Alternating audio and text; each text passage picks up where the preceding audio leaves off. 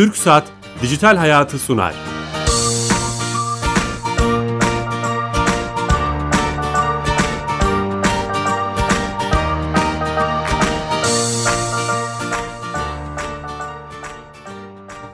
Herkese merhaba, ben Bilal Eren. Teknoloji, internet ve sosyal medyanın hayatımızı etkilediğini konu edindiğimiz Dijital Hayata ve TRT Radyo 1 mikrofonlarına hoş geldiniz. Ee, bugün sıcak bir gündemi konuşmak istedik. Ee, önemli bir konuğumuzda. Yaklaşan bir referandum var. Referandumun e, sonuçlarını, e, kamuoyunda neler konuşulduğunu, maddelerini herkes merak ediyor. Ee, bununla alakalı beslendiğimiz kaynaklardan biri de sosyal medya. Buradaki mecralardan e, çok fazla bilgi alışverişi vesaire oluyor ve insanlar kararlarını etkilediğini en azından hepimiz düşünüyoruz. Ama bunu bilimsel olarak da konuşmak istiyoruz. Gerçekten sosyal medya referanduma nasıl etkiliyor? Kararlarımız, karar süreçlerimizde neler getiriyor, götürüyor? Bunu çok değerli bir konukla konuşacağız. Bu işi yapan e, bir kişiyle konuşacağız. Genel Araştırma Başkanı Sayın İhsan Aktaş konuğumuz olacak. Kendisi Erzurum'da. Oradan telefonla bize bağlanacak ve zaten bu işi yaptığı için tüm detayları öncesini sonrasını konuşmuş olacağız. Ama öncesinde sponsorumuz TürkSat'a bağlanacağız. Her zaman her hafta olduğu gibi e, Türkiye Gov.tr'yi yapan kurumun, Türkiye'yi dönüştüren kurumun E-Devlet Direktörlüğündeki Sami Yenice uzman direktör arkadaşımızla ve bize bu haftanın servisini bize anlatacak. Sami Bey hatta. Sami Bey. Bilal Bey iyi yayınlar. Sağ olun. Nasılsınız? Teşekkür ederim. Sağ olun. Sizler de iyisiniz. Teşekkürler. Bu hafta hangi servisi bize anlatacaksınız? Evet, geçen hafta e, nüfus kayıt örneğini, nüfus e, kayıtlı nüfus örneği devlet kapısından sunduğumuzdan bahsetmiştik. Evet. E, dün bir gelişme yaşandı. E, hizmetle ilgili bir gelişme yaşandı ve bunu duyurmak istiyoruz e, dinleyicilerimize. Tamam.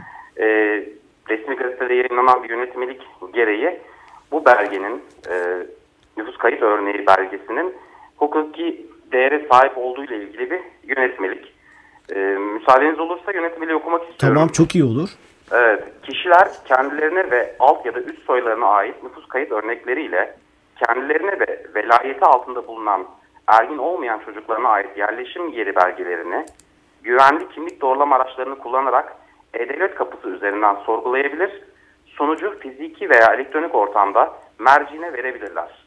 E-Devlet kapısı üzerinden alınan belgeler nüfus idarelerinde idarelerinden alınmış resmi belgeler ile aynı hukuki değere sahiptir.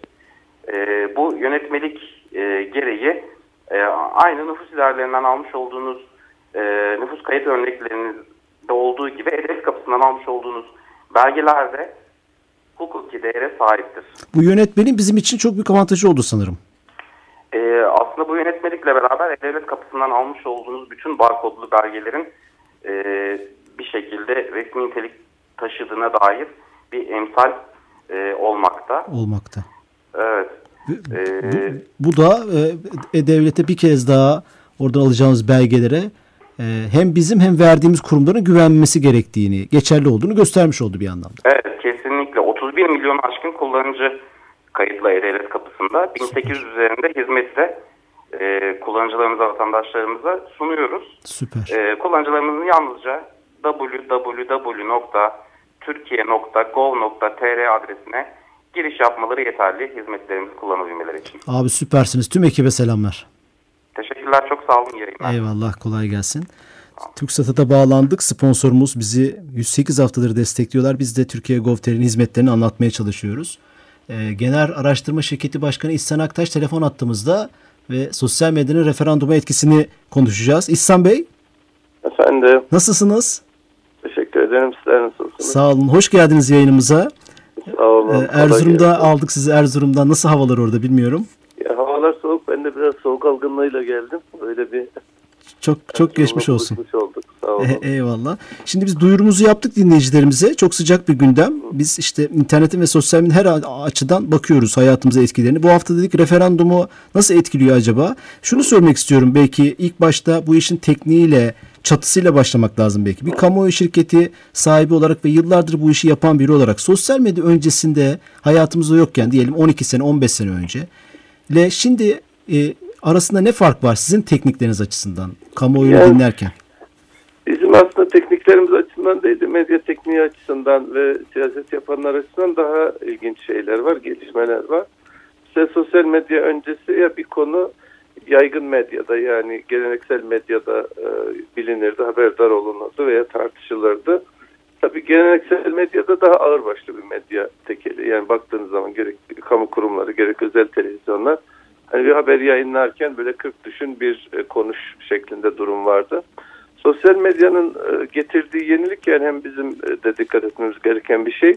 Ani çıkışlar oluşabiliyor sosyal medyada ve bunlar ya gerçek çıkışlar da olabiliyor. Gerçek bilgi üzerinden bir yoğunlaşma da olabiliyor veya gerçek dışı bir bilgi üzerinden de yani hiç umulmadık anda umulmadık bir bilgi bir anda kamuoyunu işgal edebiliyor yani. Hı hı. Burada sosyal medya çok enteresandır. Bazen böyle olumsuz konularda çok ani bir yoğunlaşma yapıyor. Olumlu konularda yaygınlığı biraz daha az. Bence getirdiği en büyük yenilik e, belki de normal hayatta kullanılan bir cümle, bir e, e, terim, herhangi bir kavram ya da yanlış anlaşılma sosyal medya yoluyla bir anda bütün ülke gündemine mal olabiliyor. Veya şöyledir hani bir kişinin bir hayatı var baktığınız zaman siyasetçiler için de bu geçerli. Yani 20 yıllık bir hayatı var ve o hayatın tamamı belki çok düzgün olabilir ama bir kesitinde bir küçük bir falso olduğu zaman sosyal medya üzerinden o kişinin geçmiş hayatının tamamına e, belki de tamamını şey yapacak, e, etki altına alacak bir çıkış olabiliyor. Geleceğini bile etkiliyor aslında değil mi? Belki o tabii, geçmişteki tabii, şey. Geçmişini, geçmişini yok ettiği gibi geleceğini de etkiliyor. Bu bazen olumlu anlamda da olabilir. Yani belki de hayatında e, çok e, bir iş yapamamış, bir varlık ortaya koyamamış bir genç ya bir cümleyle bir anda toplumun gündemine oturabiliyor. Kuracağı iyi bir cümleyle, iyi bir denklemle. Dolayısıyla aslında sosyal medya bir bakıma e, medyanın böyle histerik ayağı diyebiliriz. Daha böyle sinirli, daha aktif, daha agresif ayağı diyebiliriz. E bu da şeyi etkiliyor yani bütün işte kampanya hazırlayanlar Doğru. artık sadece normal kampanya hazırlamıyorlar referandumda. Sosyal medya için de herkes kafa yoruyor hani. Hı hı. Daha iyisini, daha iyi cümleyi kim bulabilir, daha iyi kim atak yapabilir diye artık ciddi anlamda siyasetin de doğrudan bir parçası haline geldi sosyal medya. Hı hı. Hatta sadece referandum ve seçim zamanları değil. Bütün zamanlarda artık sosyal medya siyasetin doğrudan bir argümanı ve parçası haline geldi şunu anlıyorum o zaman. Yani sizin çalışmalarınızda burayı dinliyorsunuz ama çok farkı olmadığı e, kamuoyu yani, dinleme yani tekniklerinizde. Biz, biz sonuçta şöyle ölçüm tekniği olarak insanların oluşmuş kanaatini ölçtüğümüz için bu kanaat sosyal medyadan oluşabilir, normal medyadan veya kişilerin kendi analizleriyle oturabilir.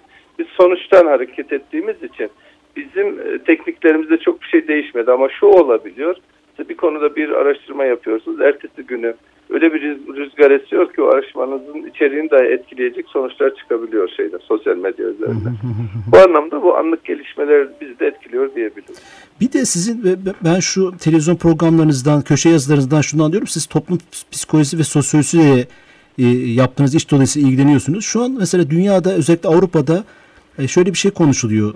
Twitter'ın, Facebook'un, sosyal medyanın daha özelde daha makro düzeyde e, etkisi olarak eko çember diye bir deyimden deyimden bahsediyor. Yani yankı odası.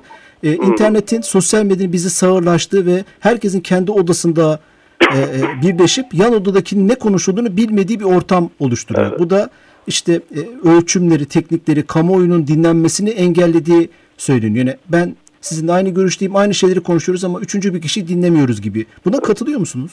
Ya burada şöyle bir şey var. Aslında insanlık konuşmak için yaratılmış bir varlıktır. Yani sohbet etmek için, iletişim için. Bu bir yönüyle bir yerden bir kapı kapandığı zaman yani büyük kentleşme, büyük e, gökdelenlerin ortaya çıkması insanların birebir iletişimine engel oldu. Fakat insanlar öncelikli olarak işte o kolay chatleri, daha sonra odaları, daha sonra da geniş anlamda sosyal medyayı keşfetti. Ya bir yönüyle bu bir sosyalleşmedir. Elbette ki her sosyalleşmenin içerisinde bir içe kapanma da mümkündür. Yani orada da biraz tabii sosyal medya enteresandır. Olumsuz tarafından daha çok konuşulan bir olgu. Evet. Ama şöyle düşünün bir liseli genç 13-14 yaşındaki kimlik oluşturamamış, etrafını etki edememiş. Bunların da kendi oluşturdukları mecralarda ve kimlik inşa ettikleri de gözlemleniyor. Bu da bir yönüyle olumludur. Yani takipçi sayısıyla onu beğenenlerle kendi özgüvenini kazandığı da söylenir.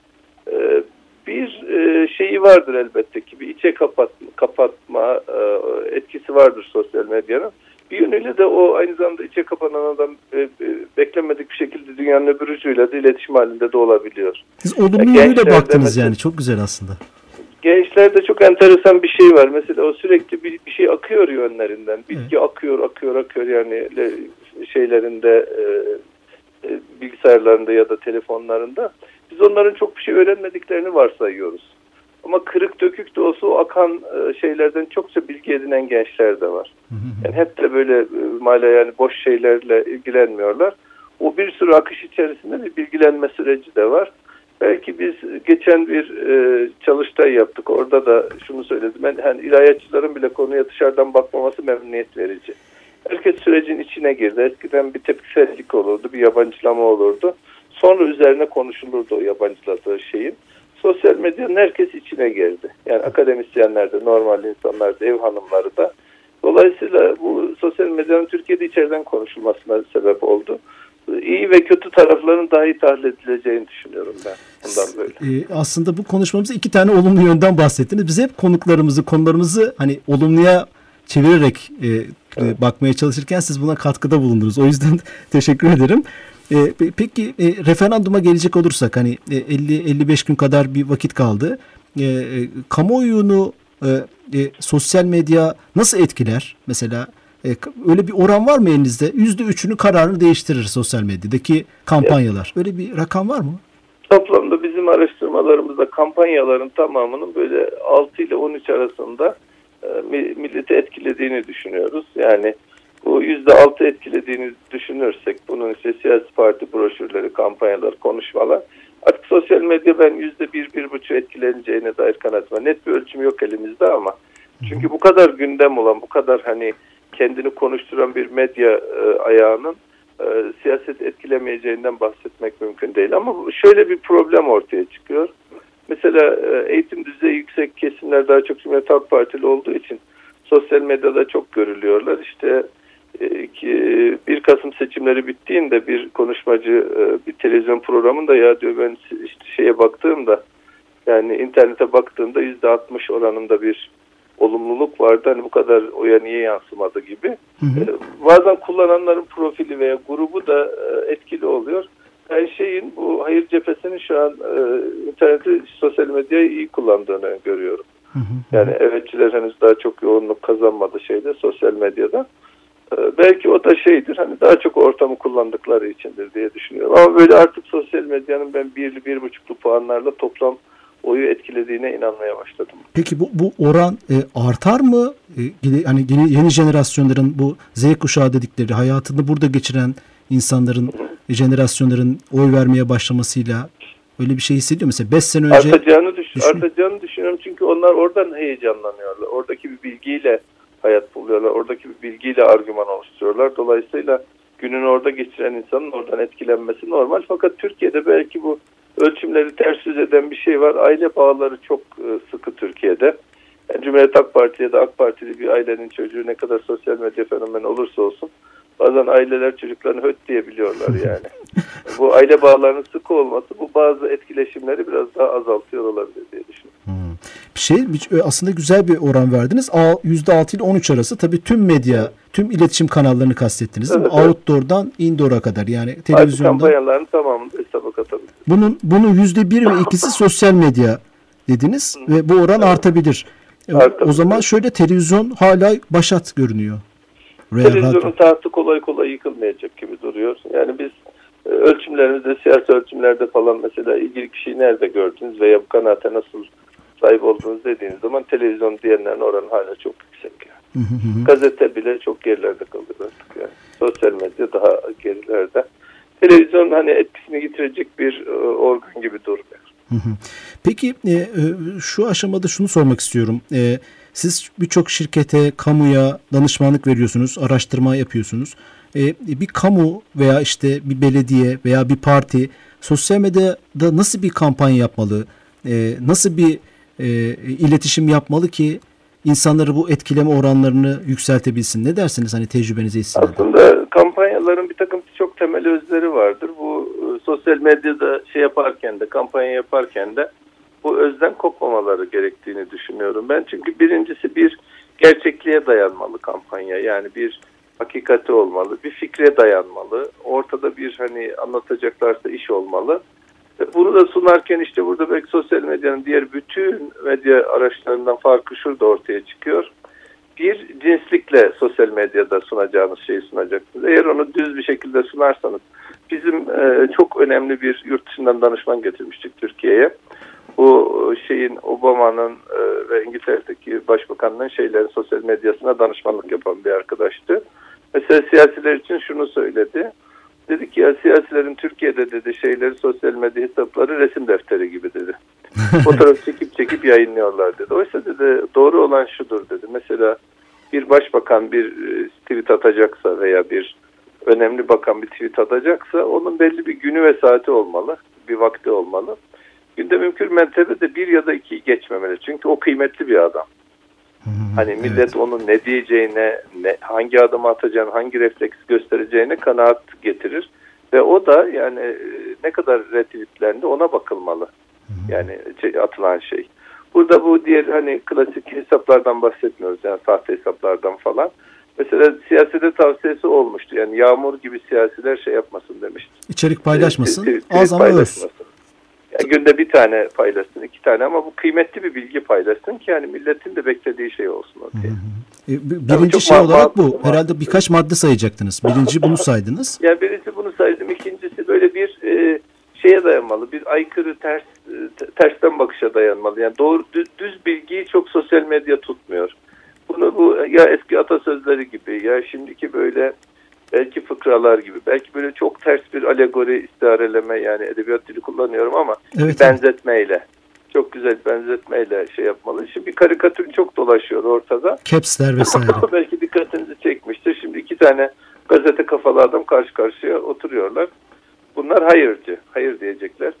Türkiye madem diyor hani anlatıyorlar ya evet olursa memleket yıkılacak. Türkiye madem diyor hayır deyince memleket evet deyince memleket yıkılacak.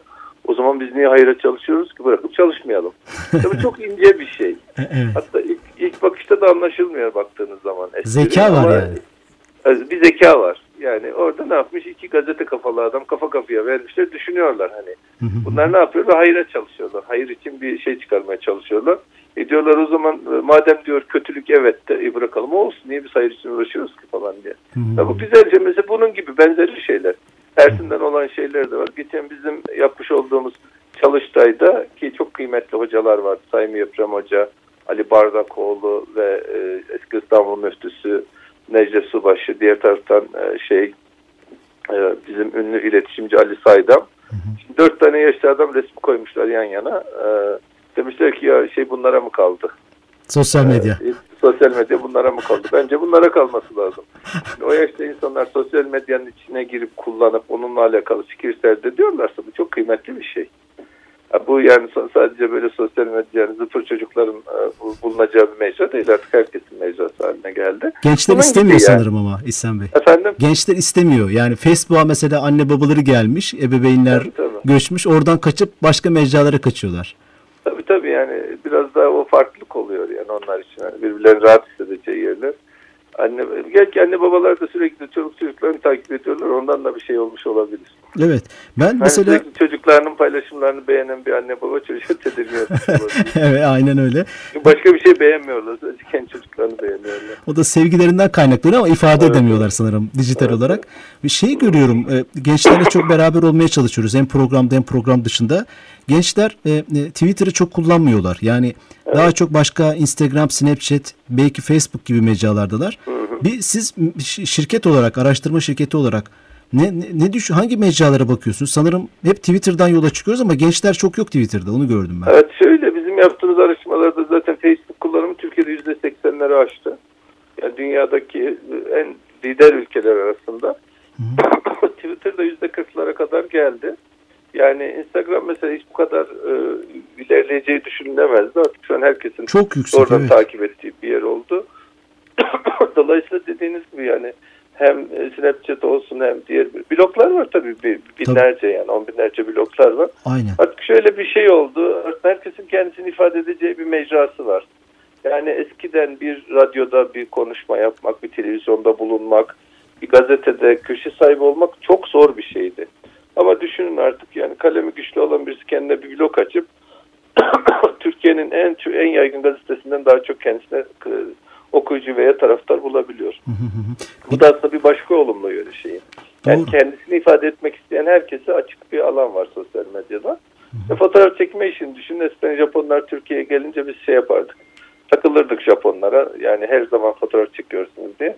E şu an artık Türk halkına bakın herkes işte e, Instagram ile beraber Japonlar gibi oldu. Yani her fotoğraf çekiyor. Evet ilginç bir benzetme. Siz tabii sadece siyaset değil sosyal olaylarda da e, araştırmalar yapıyorsunuz. Yani sadece siyasete bakmıyorsunuz. Kampanya, isim yönetimi, e, yani Twitter dışında takip ettiğiniz, e, e, dinlemeye çalıştığınız tırnak içinde mecralar var mı? Mesela Instagram'a bakıyor Yani musunuz? şöyle şimdi yavaş yavaş diğer mecralarda ölçmeye başladık. Yani ne kadar kullanıyorlar, ne için bulunuyorlar orada. Yani eskiden sadece Twitter, Facebook soruyorduk. Şimdi biraz daha şeyi genişlettik.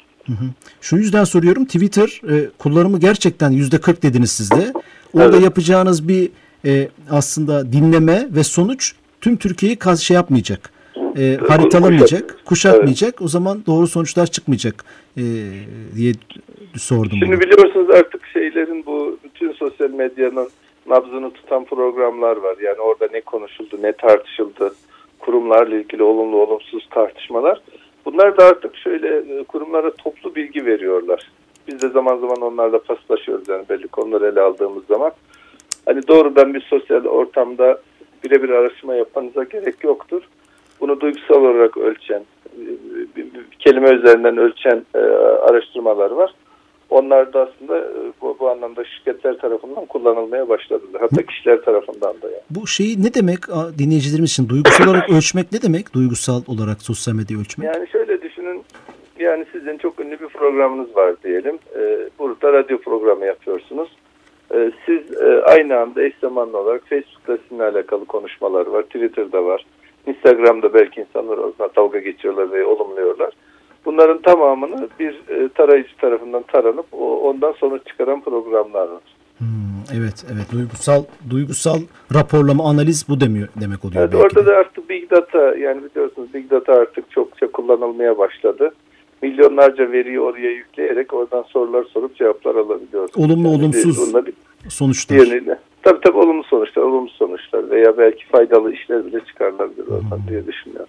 Evet yani bir araştırma şirketi olarak bunları da ele almanız çok güzel. Ee, sizi hasta hasta konuk ettik. Ee, ama çok teşekkür ederiz. Vakit ayırdınız. Valla ben de böyle kesintisiz konuşabildiğim için çok sevindim. Hani korkuyordum bir yerlerde kesilecek diye. Yo, çok güzel Yani oldu. Ee, çok vakit ayırdınız. Çok teşekkür Sağ- ederiz İhsan Bey. efendim. Çok geçmiş Biz olsun. Teşekkür ederiz. Ee, Erzurum'a da selamlar. Aleykümselam. Sağ olun. Evet, e, Genel Başkanı İhsan Aktaş'la beraberdik. Referanduma sosyal medya etkisini konuştuk. Çok güzel bazı şeyler söyledi, e, e, bilgiler verdi. Onları tekrar etmek istiyorum aslında programın çıktısı olarak, özeti olarak. Sosyal medya e, bugün e, siyasete, referanduma etkisi yüzde ile 6 ile 13 arasında dedi tüm medya. Fakat sosyal medya yüzde 1-2 seviyesinde dedi.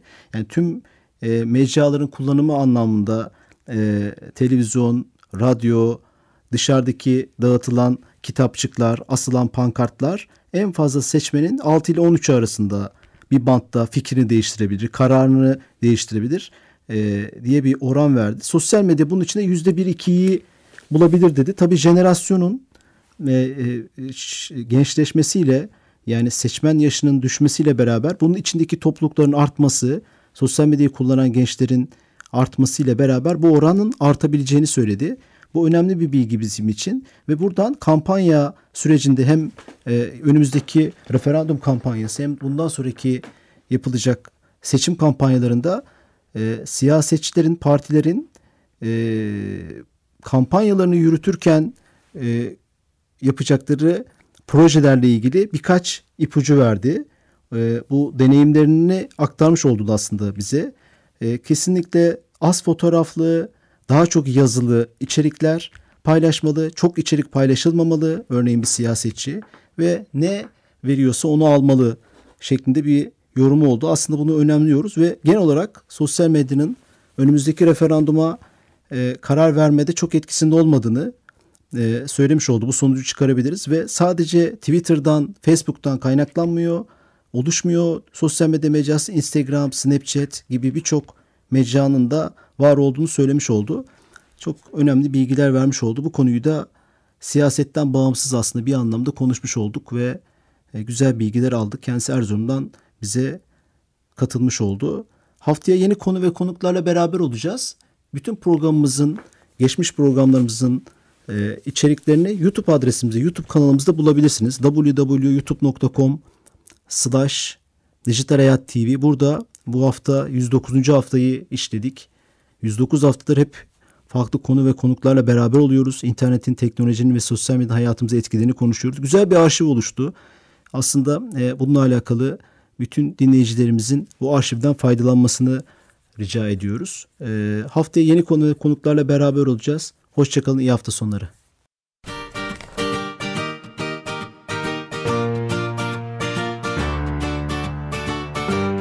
Türk Saat Dijital Hayatı sondu.